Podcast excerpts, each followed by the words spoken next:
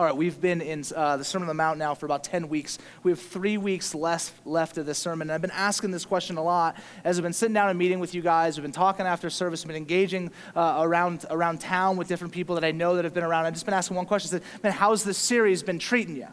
Like, are you experiencing any type of conviction? And honestly, almost every single person I've talked to has experienced some level of conviction over the last 10 weeks, right? Like, this, this text demands a significant amount of conviction. If not, you might not have a pulse, right? That, or you just don't listen, or something else is happening during your 45 minutes to hour and a half that we have here on a Sunday. This text has been heavily convicting for us. And then I always followed up with a second question. I say, well, have you experienced any change? So, so I say, man, have you experienced conviction? Yes. Okay. Have you experienced any change? Less yeses. Like, like less like, yeah, no, I've, I've been convicted. This has been hard. I know there's something else, but I've done nothing about it. So, no, I mean, so not everybody. Some of you are like, man, you've experienced all sorts of change. It's crazy, and that's fantastic. But really, I wonder, why, why is it there's this conviction that we would say comes from the Holy Spirit? And yet there's no change. There's no response. There's, oh, yeah, yeah, no, no, I'm just going to let that kind of just sit on me and weigh on me, and that's enough. And that is never opportune for us. That, that never is a fitting response to the conviction of the Holy Spirit. And yet I fear that is just something that we fall into over and over and over again. And today, man, the last, listen, the last three weeks of this, of this series are the heaviest weeks we're going to get into.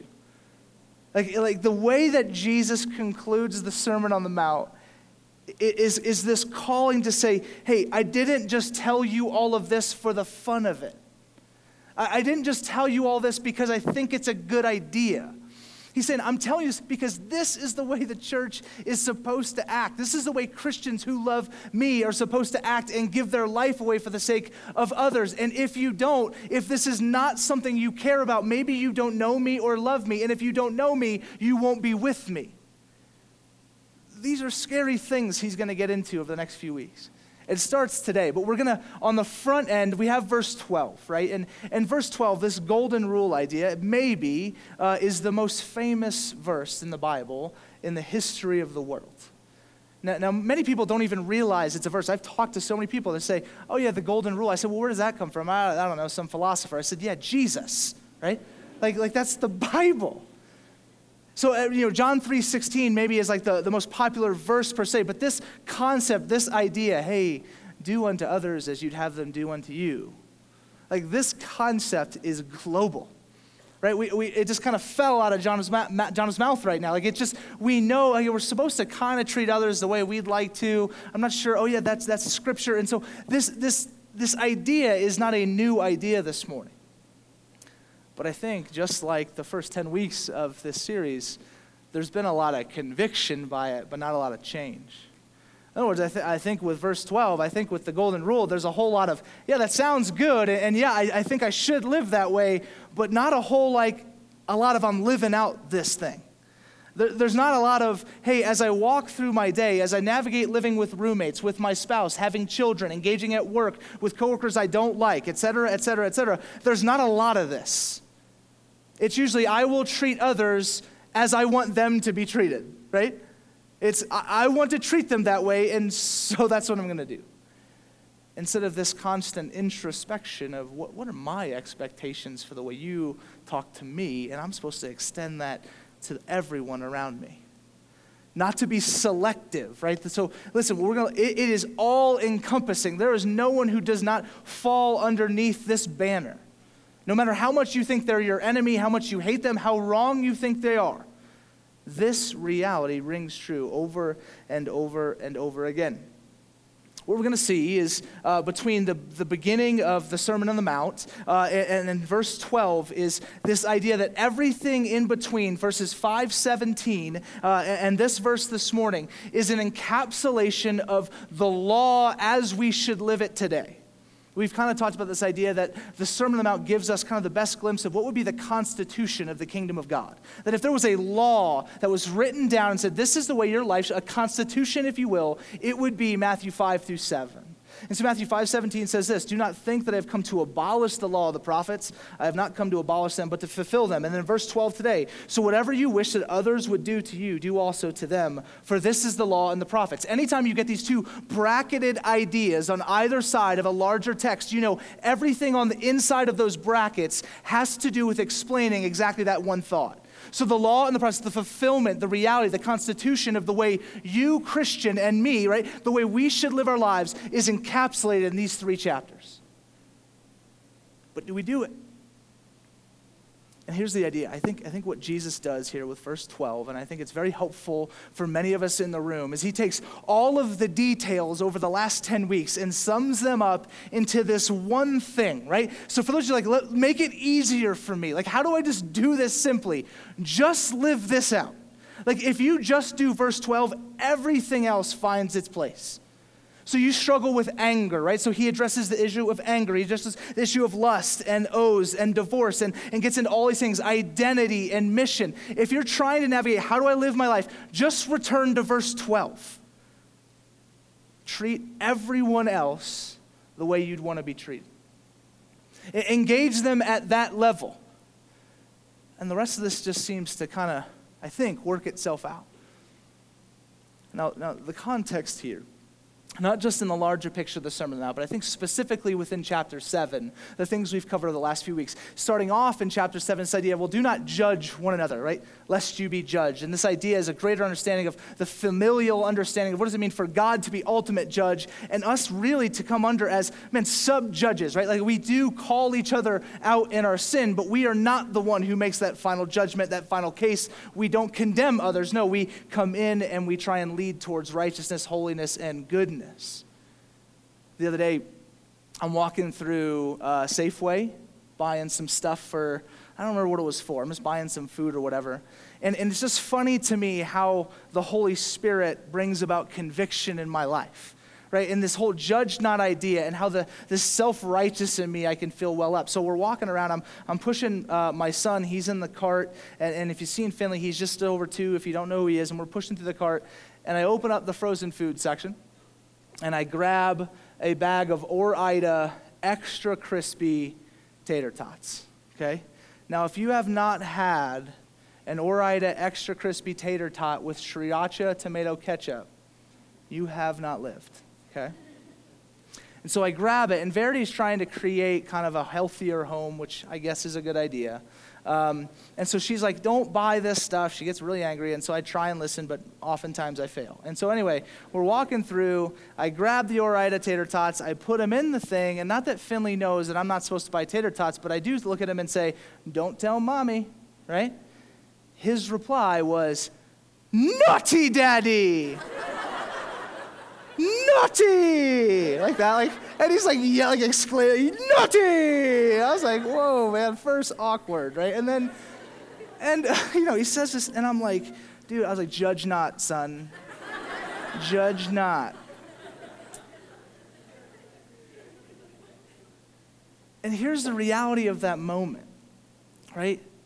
God god uses my my two-year-old right in complete ignorance to remind me of a bigger picture, right? To remind me of a certain culture my wife is trying to create in our home that I was forgetting about in the moment, right? A certain type of culture that I think even scripture points to that maybe I shouldn't always eat extra crispy Ore-Ida tater tots all the time. Like maybe broccoli is a better option once in my life, right? It is amazing to me how consistent, if we do not turn it off, that the Holy Spirit, that God will bring about conviction in our lives, and every single time we have the opportunity to ignore it or obey it. Now, that story seems silly this morning, but I think as we go through this text today, and something that's so familiar as do unto others as you'd have them do unto you, that I would like for all those little moments of conviction that comes up to not just be left behind that the first 10 weeks we would stop saying, hey, that really convicts me, but do nothing about it. That we'd start saying, hey, all right, Holy Spirit, if you're, if you're going to speak, and if, if it's going to come from any different direction, I'm going to try and pray. I'm going to try and have ears to hear your conviction and learn and grow and be shaped and molded.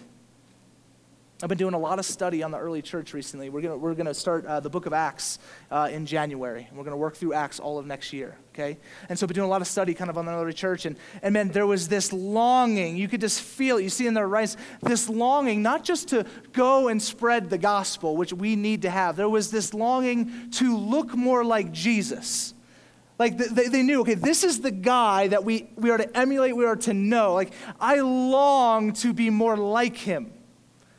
And I just wonder how many of us in the room think that on the daily basis. Like, I want to be more like Jesus. I long that my life, my heart, my mind would look like his life, his heart, and his mind. So, again, if anything, this is just a push to you to say, man, can we, can we listen in, even though we think we might know this, and realize maybe we don't know it as well as we do, as we think we do, because we don't live it as much as we say it. And so we need to tweak some things, I think. So I'll read verse 12 again. It says, So whatever you wish that others would do to you, do also for them, for this is the law and the prophets. So I love what, what Jesus is constantly doing through the Sermon on the Mount. This, this really moment today is a microcosm of the reality that we live in, I think, as we go back and study the Sermon on the Mount. I, I, can't tell you how many meetings I've had where I'm sitting down with you. I'm saying, man, so uh, we're talking, uh, what do you think of the sermon series? Are you getting conviction? Like, man, I didn't even know it said that. Like, uh, I didn't know it cared that much about what was happening internally. Like, I didn't know I wasn't supposed to be angry with my brother. Like, I mean, you did. So, what I think this moment does is constantly peeling back the layers, say, man, this is the heart of the matter for us. Do unto others as you have them do unto you. And I just want to run through kind of some things this morning and make this as practical as possible for us and say, okay, man, and maybe some engagement would be helpful too. As, as I'm going to ask you to raise your hands at different times. I'm going to ask you to say maybe some amen. I'm going to ask you to just really analyze these things and wonder, man, do I do these or do I not do these? So I think we all would wish that we be treated with respect, with love, with dignity, with honor, with trust, with hope, belief in the best, care, on and on and on. Like I think all of us in the room would like for everyone in here to treat us that way. Okay? So, I mean, that, that's now, again, just a simple first question. Do you treat everyone else all the time that way? Come on. No. Some of you are like, yeah, liar. Okay? we, just think about it. Like, I, I want to be loved, right? Like, I, I want that when, whenever I say something wrong, that I, someone doesn't just yell at me and take things that I said wrong and just craft this entire vision for who I am, right? No one wants that, yet we do that to each other all the time. Like, how many of you, you look at a Facebook post that's posted, especially over this last very tumultuous season, and say, and you just throw all of this stuff on this person because they wrote one line somewhere? Would you want them to do that for you? No. Well, why do you do it?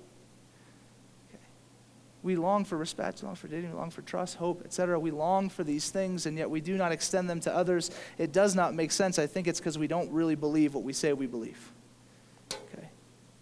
Like it sounds good. Jesus said it, so like, yeah, I'm all for it. But rubber meets the road, it's, it's significantly more difficult. So again, um, here, let's do a uh, let's do a raise your hand thing, okay?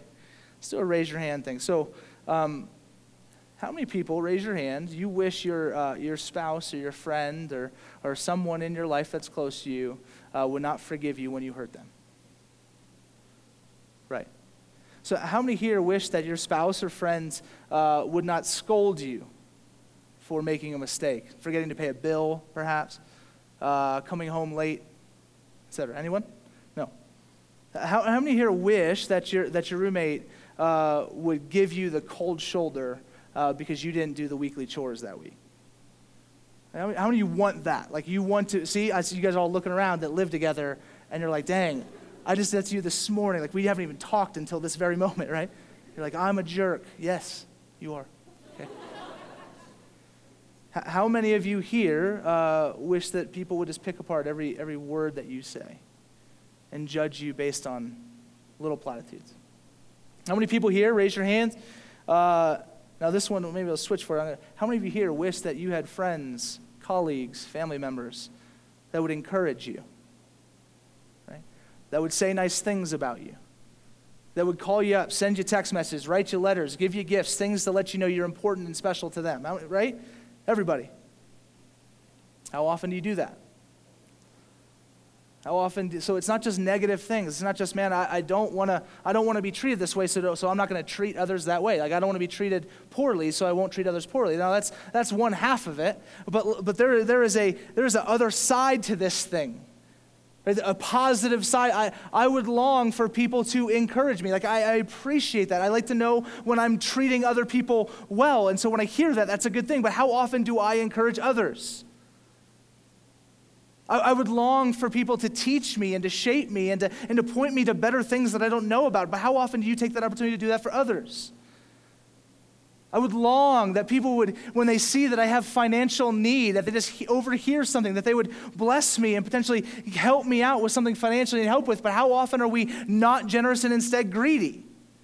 So it's not just, man, I, I don't want to treat people the way I don't want to be treated. It's also, I want to treat people the way I want to be treated. I want to give them that which I want to receive. I mean, we could do this all day long and analyze everything of every day and just be like, gosh, man, like, did I? I would never want to treat me that way. I would never want anyone here to talk to me like that. And yet I'm extend and listen, I'll be just brutally honest. Like I love my wife to death, but when we fight, I literally get to the end of the fight and just think like, what was I thinking? Like the things that I say, I'm trying to win an argument, whatever it may be, I don't want her to talk to me that way. Why do I talk to her that way? These things happen over and over and over and over again. And I, I hear, hear me, like I'm, I'm just personally tired of chalking it up to sin. Like I, I'm just kind of, I'm just kind of sick of it. Like that, that's kind of the, that's the church answer, right? Like, yeah, but we're all sinful, so we're going to make mistakes. Yes, obviously, that's true. But that cannot be the excuse. And I know too often it is for me. I'm like, ah, oh, dang it, I blew it. I, I don't want, hey, th- I'm, I'm a sinner, to just be the excuse for me about why I don't desperately and longly try and live this out. And, so I, I'm just going to say this, right? Like, a lot of you know me pretty well. And so if I start treating you in any type of way you wouldn't be treated, just say something right away. Like, let's establish a code word right now, right? And, and, and if, if I'm treating you some way you don't like, you just say that word, and I'll immediately know, like, I'll analyze do I want to talk to me this way? No, I don't. And then I'll fix it. And I'm going to encourage you guys to just kind of do that. Those of you who live together in homes, that might be a fantastic idea. I don't know what that word is. My wife and I do pineapples, so we can't. Maybe another fruit would be good. Like, uh, give me a fruit. Apple. Elephant? That's not a fruit. What are we saying here? Salsa granite? Pomegranate. Pomegranate, sorry. Pomegranate. That makes more sense. Pomegranate's good. There it is. Listen, friends, if you know me, we talk. I'm talking in a way you think I wouldn't want to talk to myself. Just say pomegranate. I'm going to address it. I'm not even kidding. Like, I, am just honestly, like, I'm thinking through this text over the last month, and here's what I do. Like, so when I do sermon prep, I start four weeks out okay? So I start looking at the text that I'm going to preach today. I started four weeks ago to look at and say, man, what does it mean for me to try and live this text out? Because I'm not going to ask you to do it unless I'm trying myself. And so I'll look at it and say, man, what are the pitfalls that I've experienced this month? And it's constantly this reality if I keep doing things and then making excuses for myself. Now, we're going to get to grace in a little bit, and that is fantastic, and that will be the celebratory moment of all of today. But I am tired of myself making excuses of why I don't want to live this type of life in the way that I love every single person around me. And I hope that as the church that says that we have Jesus on our side, we have the Holy Spirit that lives in us, we are now living in a newness of life. The old has gone, the new has come. If we're in that reality, I think we should so say, man, I just want this to be me. I want this to mark my life. I would love if every single person in this room, if they said anything about me, it would be this type of thing. Nothing about my great bowling score, although it was magnificent. but that they would say, man, no, that guy, he just treated everybody, I think, the way he would want to be treated. Because I think what Jesus is doing here is far more than just the average platitude that this world puts on this thing. Like this just kind of, yeah, just do this. It's nice and it's great. I think Jesus' weight to this thing is really going to become known uh, on the second half of today's sermon and then for the next couple weeks. Because verse 12 by itself is convicting. But verse 12, when attached to verse 13 and 14, which hopefully we're, which we're going to look at today, will hopefully shape for us a broader picture of how important this thing is. Because it's not just this own little myopic thing, go ahead and do it and don't worry about it. No, no. This is tied to a lot of other realities of your life. So, verse 13 and 14 Enter by the narrow gate, for the gate is wide and the way is easy that leads to destruction. And those who enter by it are many. For the gate is narrow and the way is hard that leads to life, and those who find it are few. Now, if there was ever, like, so if the golden rule is, is like everyone's favorite concept that the Bible gives us, potentially verse 13 14 is their least favorite, right? And it's interesting to me that they're sandwiched against each other in Jesus' greatest sermon.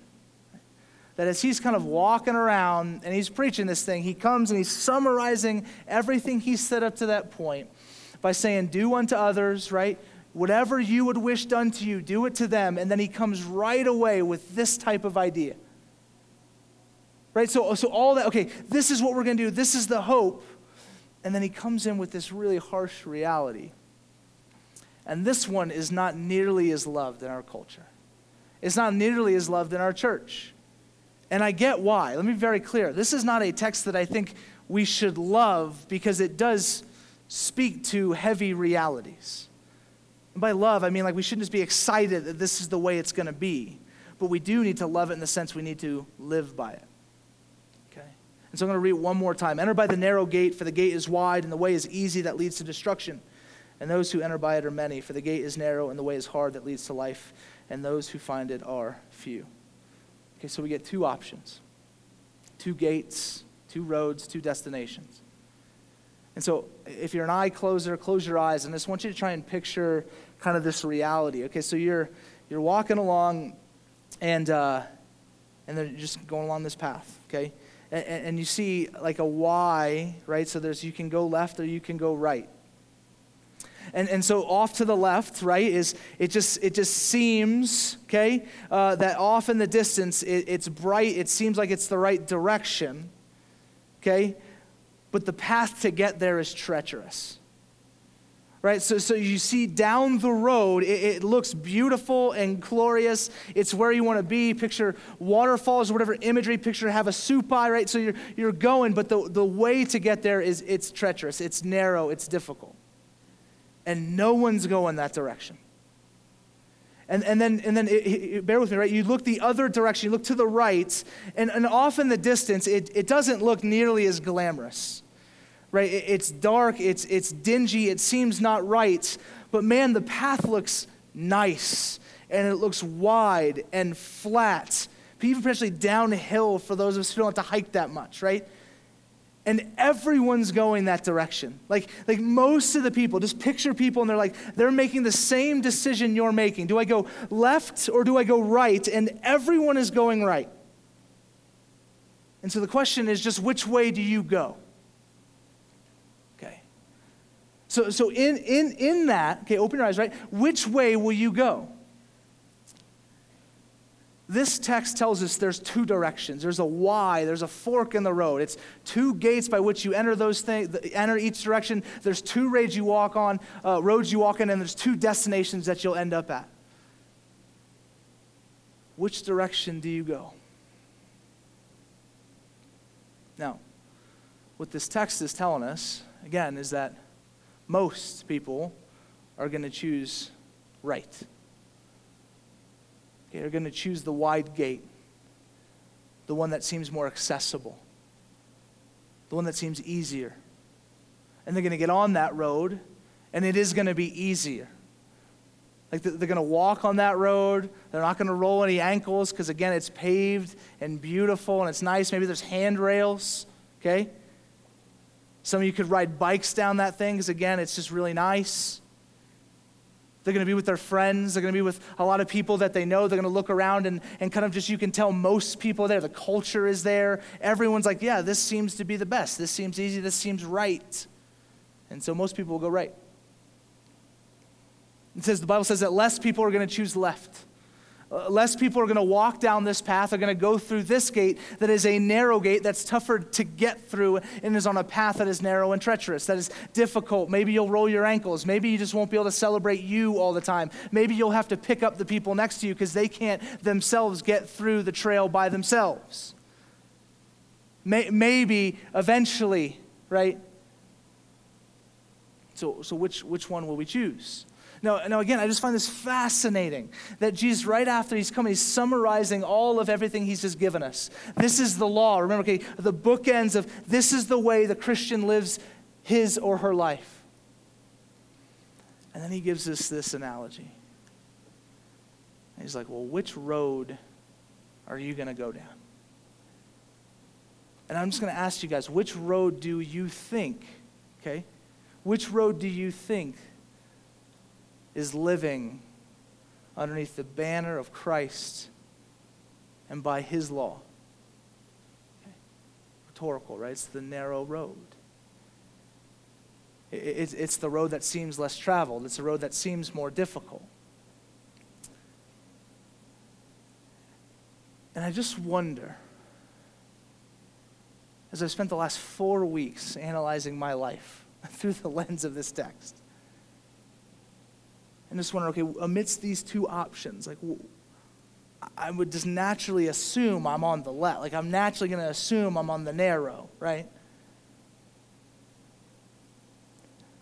But I wrestled with it for four weeks.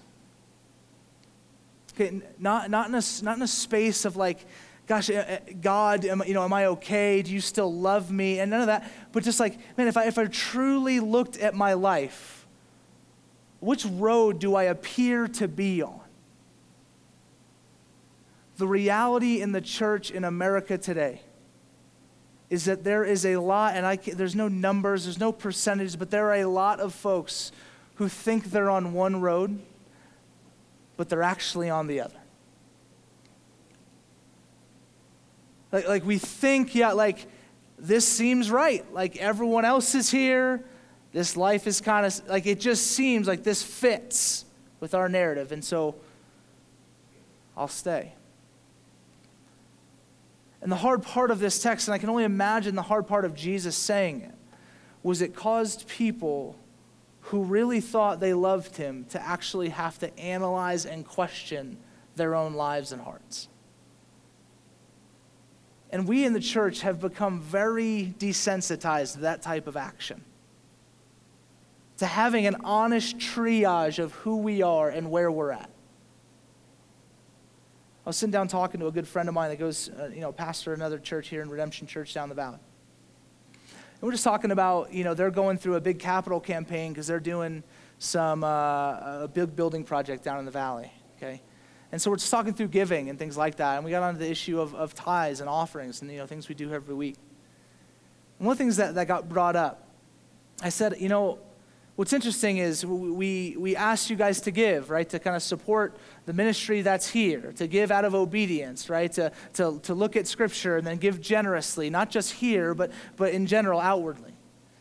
And one of the things that came up was like, man, if, if, if we're too afraid to preach biblical truth, truth that might cause you to feel uncomfortable, if, if we're too fearful, and this is not, I don't mean just me from the pulpit, I mean we as Christians to each other, if we're too afraid to actually communicate some of these hard truths that cause us to be uncomfortable and to actually wrestle with the realities of our life, all that I am functionally doing to many of you is I'm asking you to fund your own way to hell.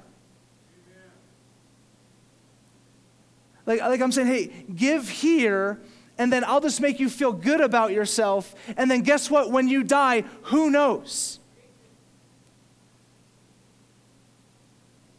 So hear me.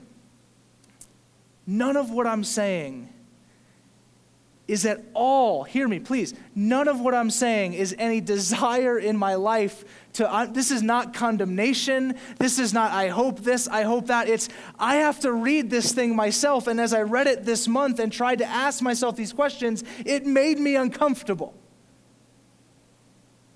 Like, it made me wrestle with my day to day. It made me ask myself do I actually apply the things that I say I believe in? Do I actually apply what it means to be a citizen of the kingdom of God? And I ask you the same question. Like, like the Bible, in so many moments, is going to just make us feel on cloud nine because it communicates God's incredible love and value and mission to win your life, to win your soul, to restore you to Himself, to restore all of creation back to Him, to take which was lost and make it His fully once again for all time. And it's like, yes. But there are moments where we have to be honest with how difficult some of this stuff is. And so I'm not asking you or telling anyone in this room what road you're on at all. Like, I'm, listen, I hope everyone is on this road. This is the good one, the narrow one, right? In case we got confused. This is the good one. But the text seems to point out, like, we can't know. Like, I can't know your story.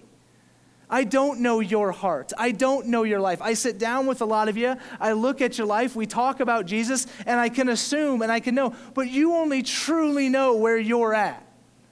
You're, you're the one who truly knows. If you just come on Sundays because that's what your parents told you to do when they sent you off to college. Like, you're, you're the only one who can know that.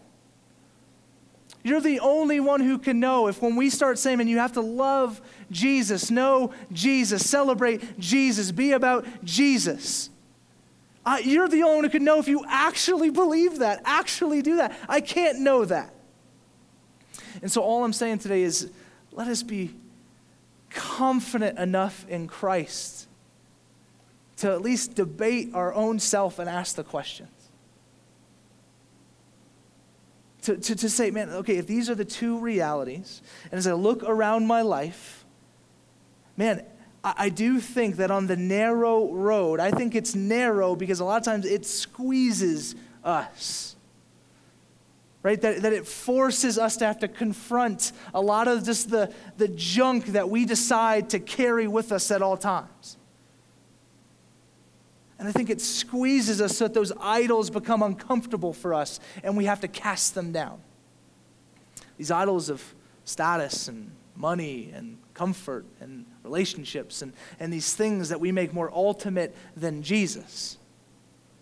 I think it's narrow because it, it just, we got to squeeze in the space, right? In order to do so, we constantly have to be pursuing Christ. And so, again, this, please hear me. This is not me saying you're on one road or the other. It's me saying, please figure out which road you're on. And use the lens of everything Christ has said over the last three chapters to do so. Like, like use the lens of, man, d- does any of this mark my life at all? And if it doesn't at all, man, you need to ask a difficult question. I need to ask a difficult question. Otherwise, all we're doing when we just always talk to each other about, man, no, you're just doing great. It's no big deal. It's, it's just sin all that stuff, listen, I'm not trying to, yeah, sin is real and it makes us make terrible decisions, and that could be true. But I, again, analyze, triage, ask yourself the tough questions. Because it's important that you know where you're at.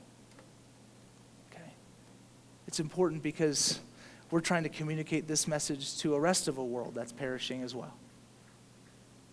And if we don't preach a solid, gospel that is full, that talks about Jesus' redemption and reconciliation, but also the reality that, like, that means some things. Like a life that is in love with Christ, that is indwelt by the Spirit, it looks like some stuff. It cares about certain things. And they're not often looking and caring and feeling the way the world looks and cares and feels. And, so again, we need to wrestle and we need to be uncomfortable. And then there's good news. So, so hear me. Like this, this is one of my f- like favorite moments right now, is because there, there is really good news in the midst of this. Okay. So there's a couple verses I want to share with you. Um, that honestly, like, they're just so good. and they remind us of what does it mean for us to know Jesus. That in the midst of this conviction that we have to have, that there is a way for us in the midst of this crazy world to be at peace. Okay? To know that as the world offers its story over and over and over, that there is a better story. I want to juxtapose these two verses against just this one main idea, and I was sharing it with some friends the other day. But every time you turn on the television, okay, you're going to get inundated with commercial after commercial after commercial, right? I mean, it's just filled with all of this, like, hey, like, you want this, right? You see, what they're doing for you is often, if you look at every single commercial you'll ever watch, what they do for you is they craft for you this perfect vision for your life that you didn't even know you wanted right? And so let's just look at a couple. So, Axe body spray, right? Okay, so all of a sudden, if I'm a, if I'm a man, the vision for my life that I should desire to have is to put on a product, right? And well, really, the vision is to be surrounded by attractive women at all times, right? That attractive women would throw themselves out. Like that's the vision that Axe Body Spray tries to craft for you. Men, you should want this for your life. And then they say, here is the product that will get you there, right?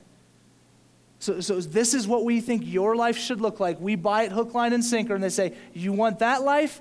Axe body spray. And then we buy it in droves, okay? Now you think it's just these real outward things. How about this? Okay? Cleaning products. Now, what do they do? Cleaning products. They show you the most beautiful, well lit home you've ever seen. Okay? The cabinets are perfect. It's got beautiful granite countertops. Looks nothing like the terrible stuff we have at my house, right? It looks nothing like the cabinets that we have that have like broken wood coming off the side, but it's a beautiful home. And then it paints for you this is what your home should look like sparkling, beautiful, gleaming, awesome, filled with light, kids running around, but they don't ever make a mess. I don't know that happens, right? And so they just craft for you this perfect life, and they say, You want that life? Use pledge. And then we're like, oh my, so we don't even, like, we're constantly being sold, like, this is what your life should look like. Here's the product the world will give you so that you get that life. The Bible does the same thing. It's just not full of trash, it's not a lie.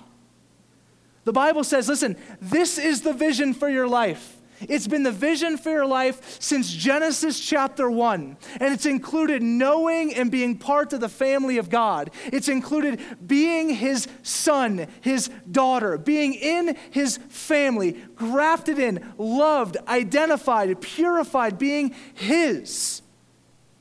This is a vision for what your life should look like is in communion with him. The rest of the details are all varied depending on where you live, what you do, what your income is, etc. It does not matter. The prime vision for your life is reconciliation and reunion with God.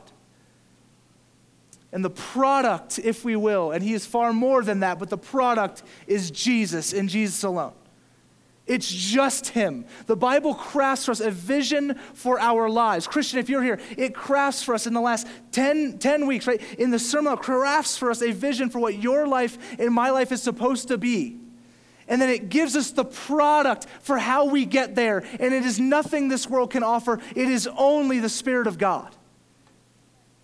And so let me read a couple verses. Acts 4:12 says, "And there is salvation in no one else, for there is no other name under heaven given among men by which we must be saved.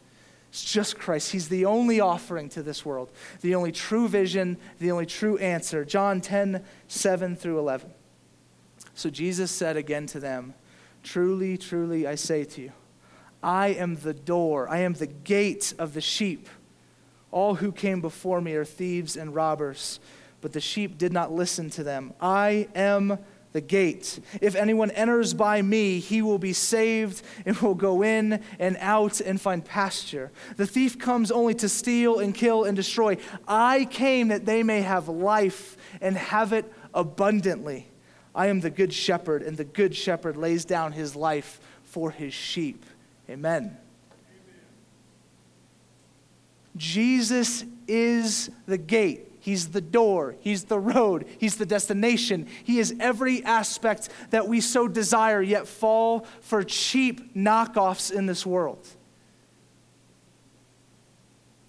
all the things that you so crave and you long for. What's happening is that God has said, This is your vision, but normally throughout your day, you are constantly inundated with story after story after story after story from a different king, from a different world.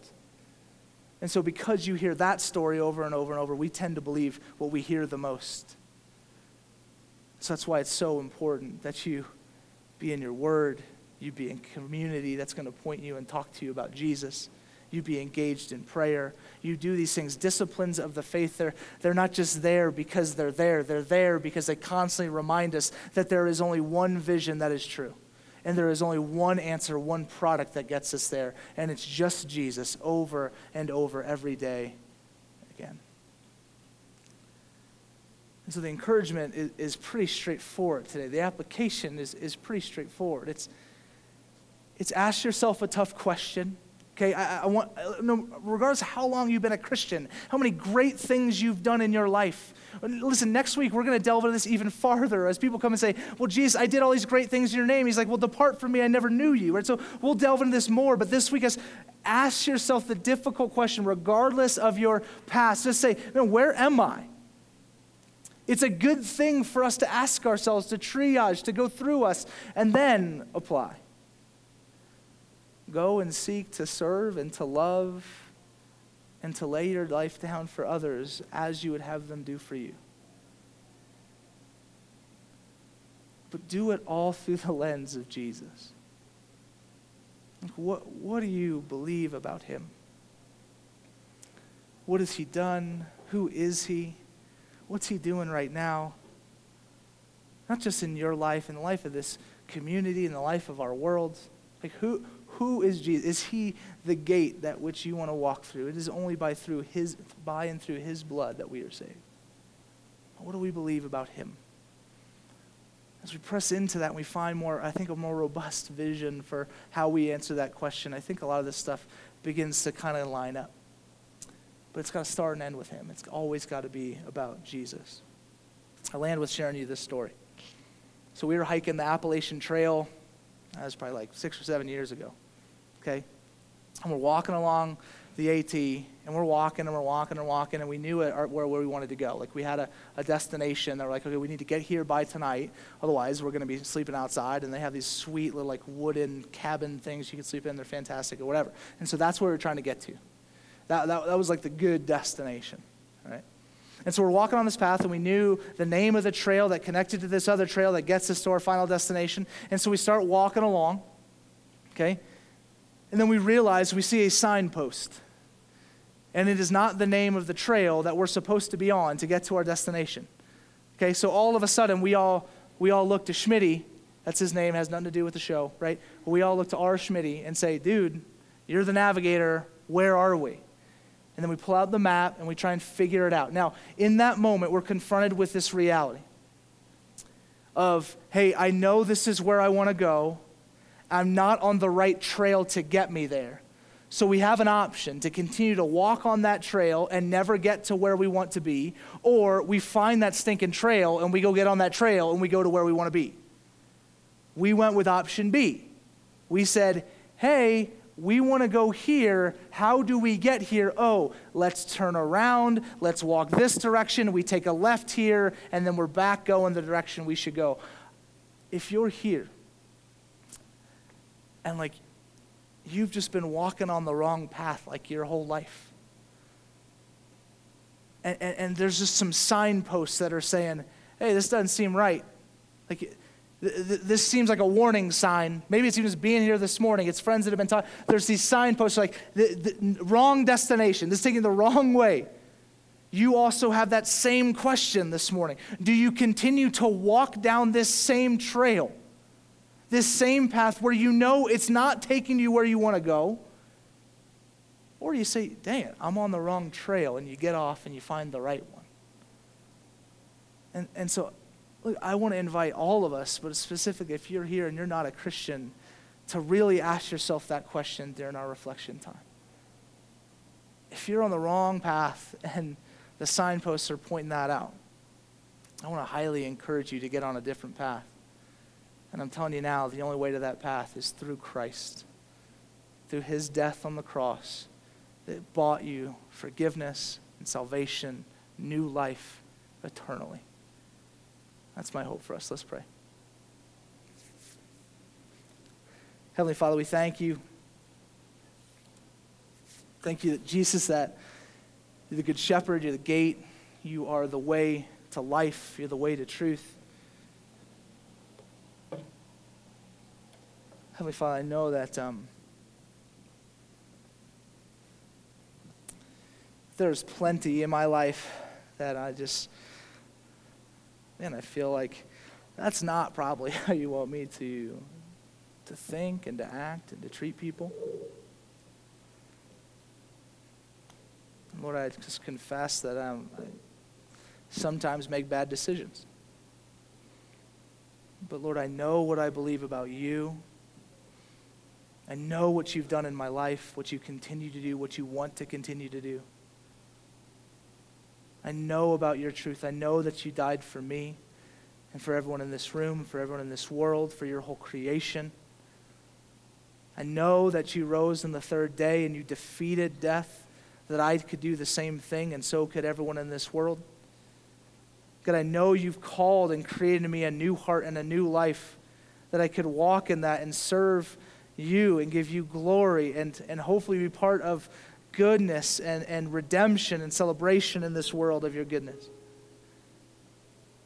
God, I pray that these realities, God, as you've had me just wrestle with them for a month now, God, that you just have me continue to wrestle and you would call everyone in this room who calls himself Christian, who calls himself Christ follower, who calls you Lord, to just visit this question and be able to wrestle with Jesus and wrestle with God, where am I and what do you ask of me? And do, do I look to these things and say, Yes, Lord, that is my life? Or even if not, do I want it to be my life? And God, I just pray for more of that for myself and for everyone here, that we would be a people who long for more of you that long for more of what you've called us to, that do not shy away, but God, run down this narrow path together, picking each other up as we go to be your people, destined for an eternal destination, but celebrated in this world by your goodness as we preach to a world who is headed the wrong way. God, I'm heated now because I just want you to just do something spectacular in our place and in our city and in our world. Be glorified, Jesus. Be celebrated, be made much of, and God, convict us, Holy Spirit, to live as you've called us. And Lord, would today be a day of salvation? Would you draw those to yourself and bring them into the family of God who are not currently? Heavenly Father, we love you. Thank you, Lord, that you have treated us in such a way, Lord, as you would want to be treated. So, Lord, will we treat you that way? Will we lay down our lives as you have laid yours down? In Jesus' name.